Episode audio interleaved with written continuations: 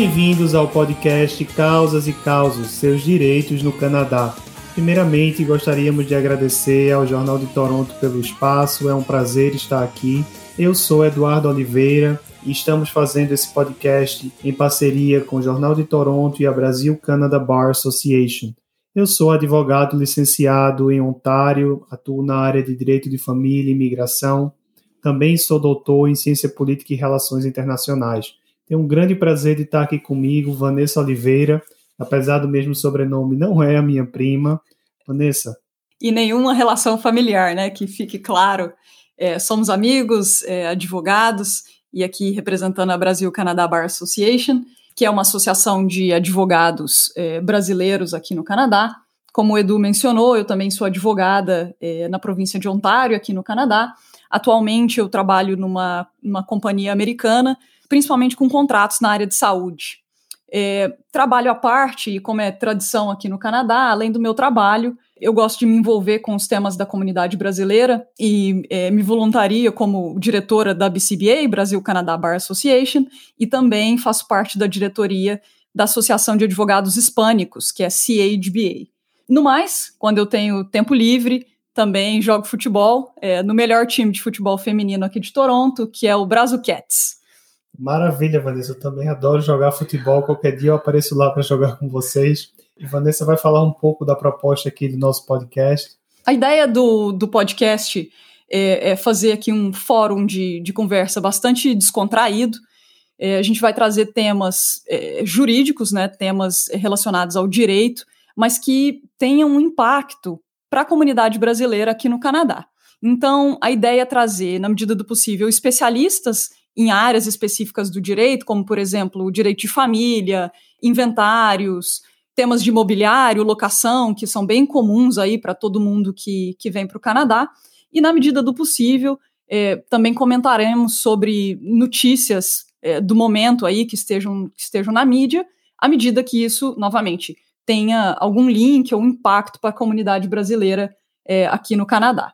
Além da abordagem informativa sobre temas jurídicos que a Vanessa falou, nós vamos trazer também histórias interessantes, causos, casos pitorescos para mostrar para as pessoas o que é que a comunidade enfrenta no dia a dia, a gente entender um pouco melhor o nosso contexto, a gente se unir e se comunicar melhor. É, eu penso que primeiro tema relacionado a, a direito, o tema jurídico que a gente tem que falar, é sobre a prestação do serviço jurídico como um todo.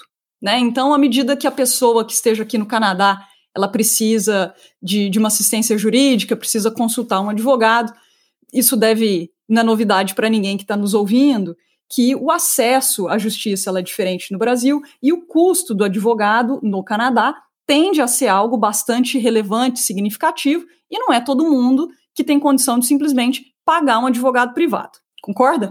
Exato. E sobre a questão dos custos, é uma coisa interessante a ser adicionada: o processo no Common Law e no Canadá ser um sistema adversarial. Ao contrário do Brasil, que a gente tem um sistema em que o juiz decide, todo o processo é voltado para que uma decisão seja tomada pelo juiz no final. Aqui no Canadá, o processo ele é organizado para que as partes entrem em acordo. E existem uma série de consequências, mas a primeira é de que o procedimento judicial de litígio, normalmente na área civil, na área de família, é, faz com que o advogado seja pago por hora. E as partes precisam elas vão litigando até entrarem num acordo, ou se não entrarem num acordo, você tem um trial, que é um juiz que normalmente não participou do processo anteriormente e vai tomar uma decisão em, em que se, se analisa o caso a partir de uma outra perspectiva. Então, esse processo ser feito de uma forma diferente eleva bastante os custos. Falou bonito, falou bastante. Em suma, advogado custa caro, porque é, a mensagem é o advogado tende a se envolver bastante, o processo depende muito do advogado para ser levado adiante. À medida que o processo é feito por hora, fica bastante claro aí para todo mundo que isso tende, um advogado privado tende a custar bastante. Mas não é esse o tema. O que eu quero falar aqui é como a gente consegue, como uma pessoa conseguiria acesso à justiça, acesso a um, a um serviço jurídico é, de uma qualidade boa, sem necessariamente ter que pagar um advogado privado, que isso aí a gente não precisa é, comentar. Então, vamos começar do básico. pessoa tem um problema jurídico aqui no Canadá, ela não tem condição de contratar um advogado é, privado, por onde que ela começa? Então, primeiramente é importante colocar que em Ontário e no Canadá não existe uma defensoria pública como no Brasil. Não existe uma instituição, não existe advogados pagos pelo Estado para representar as pessoas.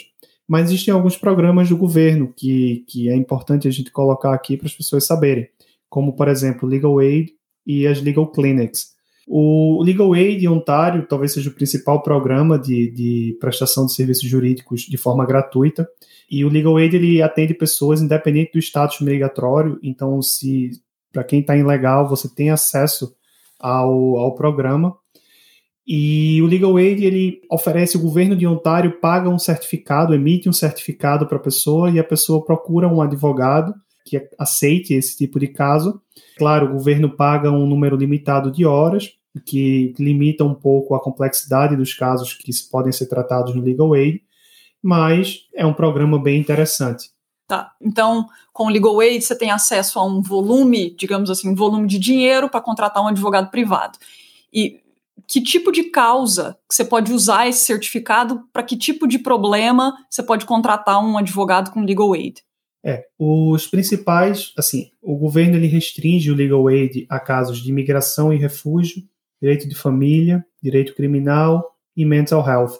No passado, o governo também financiava alguns casos de civil litigation, mas eles foram, foram cortados essa área. E muitas vezes a população, inclusive a comunidade brasileira, não, não sabe que Legal Aid oferece cobertura para aplicações que são muito populares, como, por exemplo, é, aplicação de Permanent Residence por razões humanitárias, é o famoso HNC, é coberto pelo Legal Aid poucos advogados terminam fazendo porque é, são existe esse limite das horas e termina sendo um caso complexo, mas causas de refúgio, de divórcio, direito criminal é, são é um serviço bastante útil que o governo oferece. Ótimo. E agora conversa um pouquinho comigo sobre quais são os requisitos. Então não é qualquer pessoa que vai ter acesso ao legal aid. Como que isso é feito? É questão de renda? Como que, como que funciona? Então, é, o Legal Aid ele tem um threshold, um limite de renda. É, pessoas, ao contrário do Brasil, em que a Defensoria Pública pode atender qualquer pessoa, esse não é o caso aqui. Para a pessoa se qualificar para um certificado, ela tem que ter um, uma, uma renda menor do que um certo valor, que varia de acordo com o caso, varia de acordo com a quantidade de pessoas que morem na mesma casa. Por exemplo, é, casos de violência doméstica, o, o, limite é um pouco mais alto, mas em geral o limite do threshold ele é muito baixo. Basicamente, se a pessoa ganha mais de um salário mínimo, normalmente ela já não se qualifica para o legal aid, o que é um problema porque muitas pessoas elas ficam, elas nem têm dinheiro para pagar um advogado privado mas elas também não se qualificam para o legal aid. Esse talvez seja o principal problema de acesso à justiça aqui em Ontário, é esse grupo de pessoas. Não consegue nem ter acesso à parte gratuita, mas também não consegue pagar em forma privada. Entendi. Então, considerações finais aí sobre, sobre o Legal Aid. Eu não sei se você tem mais um comentário adicional antes da gente falar do Legal Clinic. Acho que é importante a gente abordar a Legal Clinic aqui também. É, só interessante, é, o Legal Aid tem uma ferramenta bem legal no site que a comunidade, qualquer pessoa pode buscar os advogados de, que trabalham com Legal Aid e podem buscar por idiomas. Então, você pode, por exemplo, é, dar um, a gente está colocando aqui o link é, no nosso texto, você pode entrar no site do Legal Aid se você tiver alguma questão.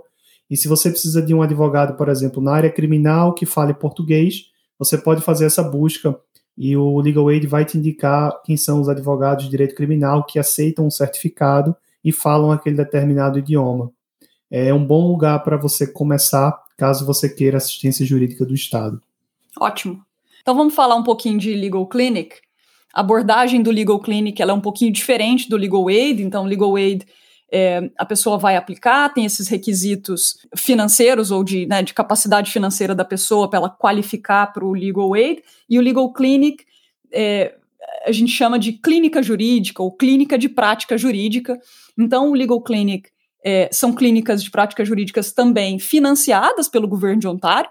Então, é, o governo de Ontário manda fundos para que existam escritórios é, em que a pessoa vai conseguir ter acesso a, a, a advogados também de maneira gratuita. O Legal Clinic funciona de maneira descentralizada, então, é, nesses escritórios de prática, com algumas vertentes, é, alguns ramos né, de, de prática do direito. Então, o foco do Legal Clinic é renda, por exemplo, a pessoa precisa de assistência social, Ontario Works, aplicações para aqueles programas de é, disabilities, é, Canadian Pension Plan. É, então, essa é uma das vertentes. A segunda é moradia. Então, temas de, de locação, tenant and landlord, estão é, aí na, na agenda do Legal Clinic também. E também temas relacionados à proteção geral de direitos humanos, como direito do trabalho, demissões injustificadas, é, questão de, de remuneração com o empregador, alguns temas de imigração.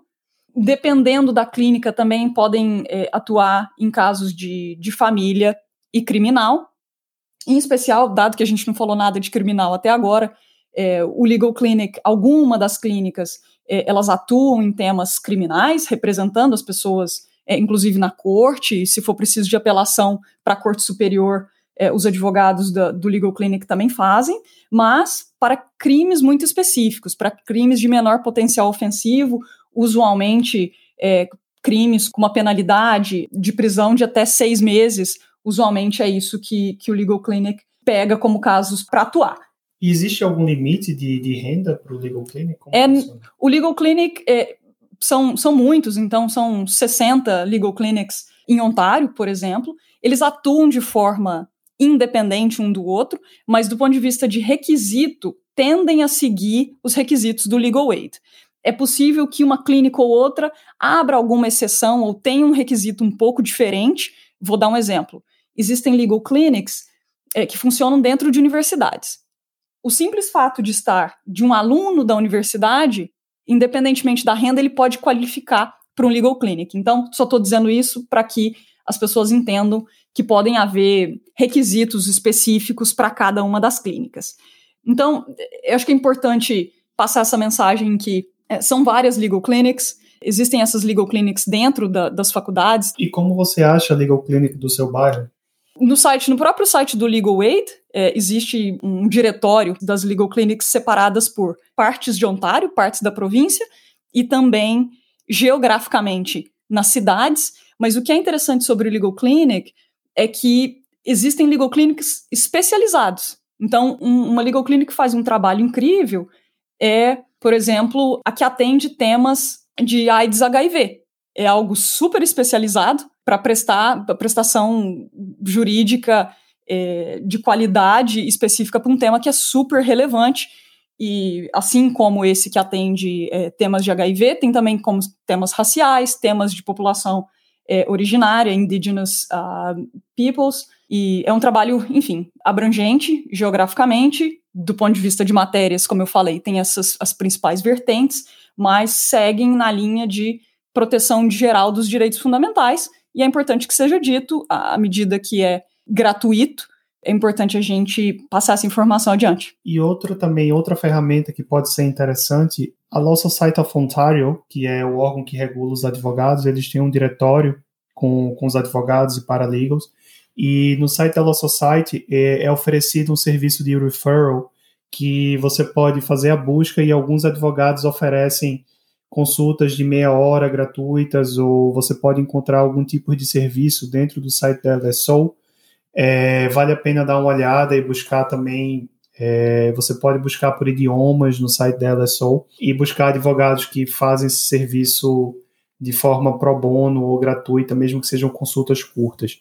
Eu acho que o nosso programa cobriu um número interessante assim de ferramentas, o Legal Aid, Legal Clinics, LSO. A gente aqui está no texto que a gente está publicando, tem vários links que vocês podem buscar. E se tiverem alguma dúvida, podem entrar em contato conosco para saber como dar os primeiros passos em caso de um problema jurídico. Vanessa? Tudo bem. E por último, você não mencionou, mas é, é importante ressaltar aqui que o número de advogados brasileiros no Canadá tem crescido amplamente e a Brasil Canadá Bar Association, a gente tem montado, a gente está montando um diretório em que as pessoas podem lá e pelo menos consultar esses advogados que são do Brasil e é, procurá-los e, na medida do, né, do, possível, ter acesso a essas pessoas para consultas e, e, e, assessoria. A associação não presta um serviço jurídico diretamente, a associação não representa juridicamente as pessoas na corte, mas a associação funciona como uma ponte entre a sociedade e as pessoas que precisam desse serviço jurídico em português. É, a gente agradece muito a nossa audiência, a gente agradece ao Jornal de Toronto mais uma vez. Vanessa. Obrigada a todos, prazer participar. Espero encontrar vocês em outros programas. Vamos seguir em frente. Muito obrigado.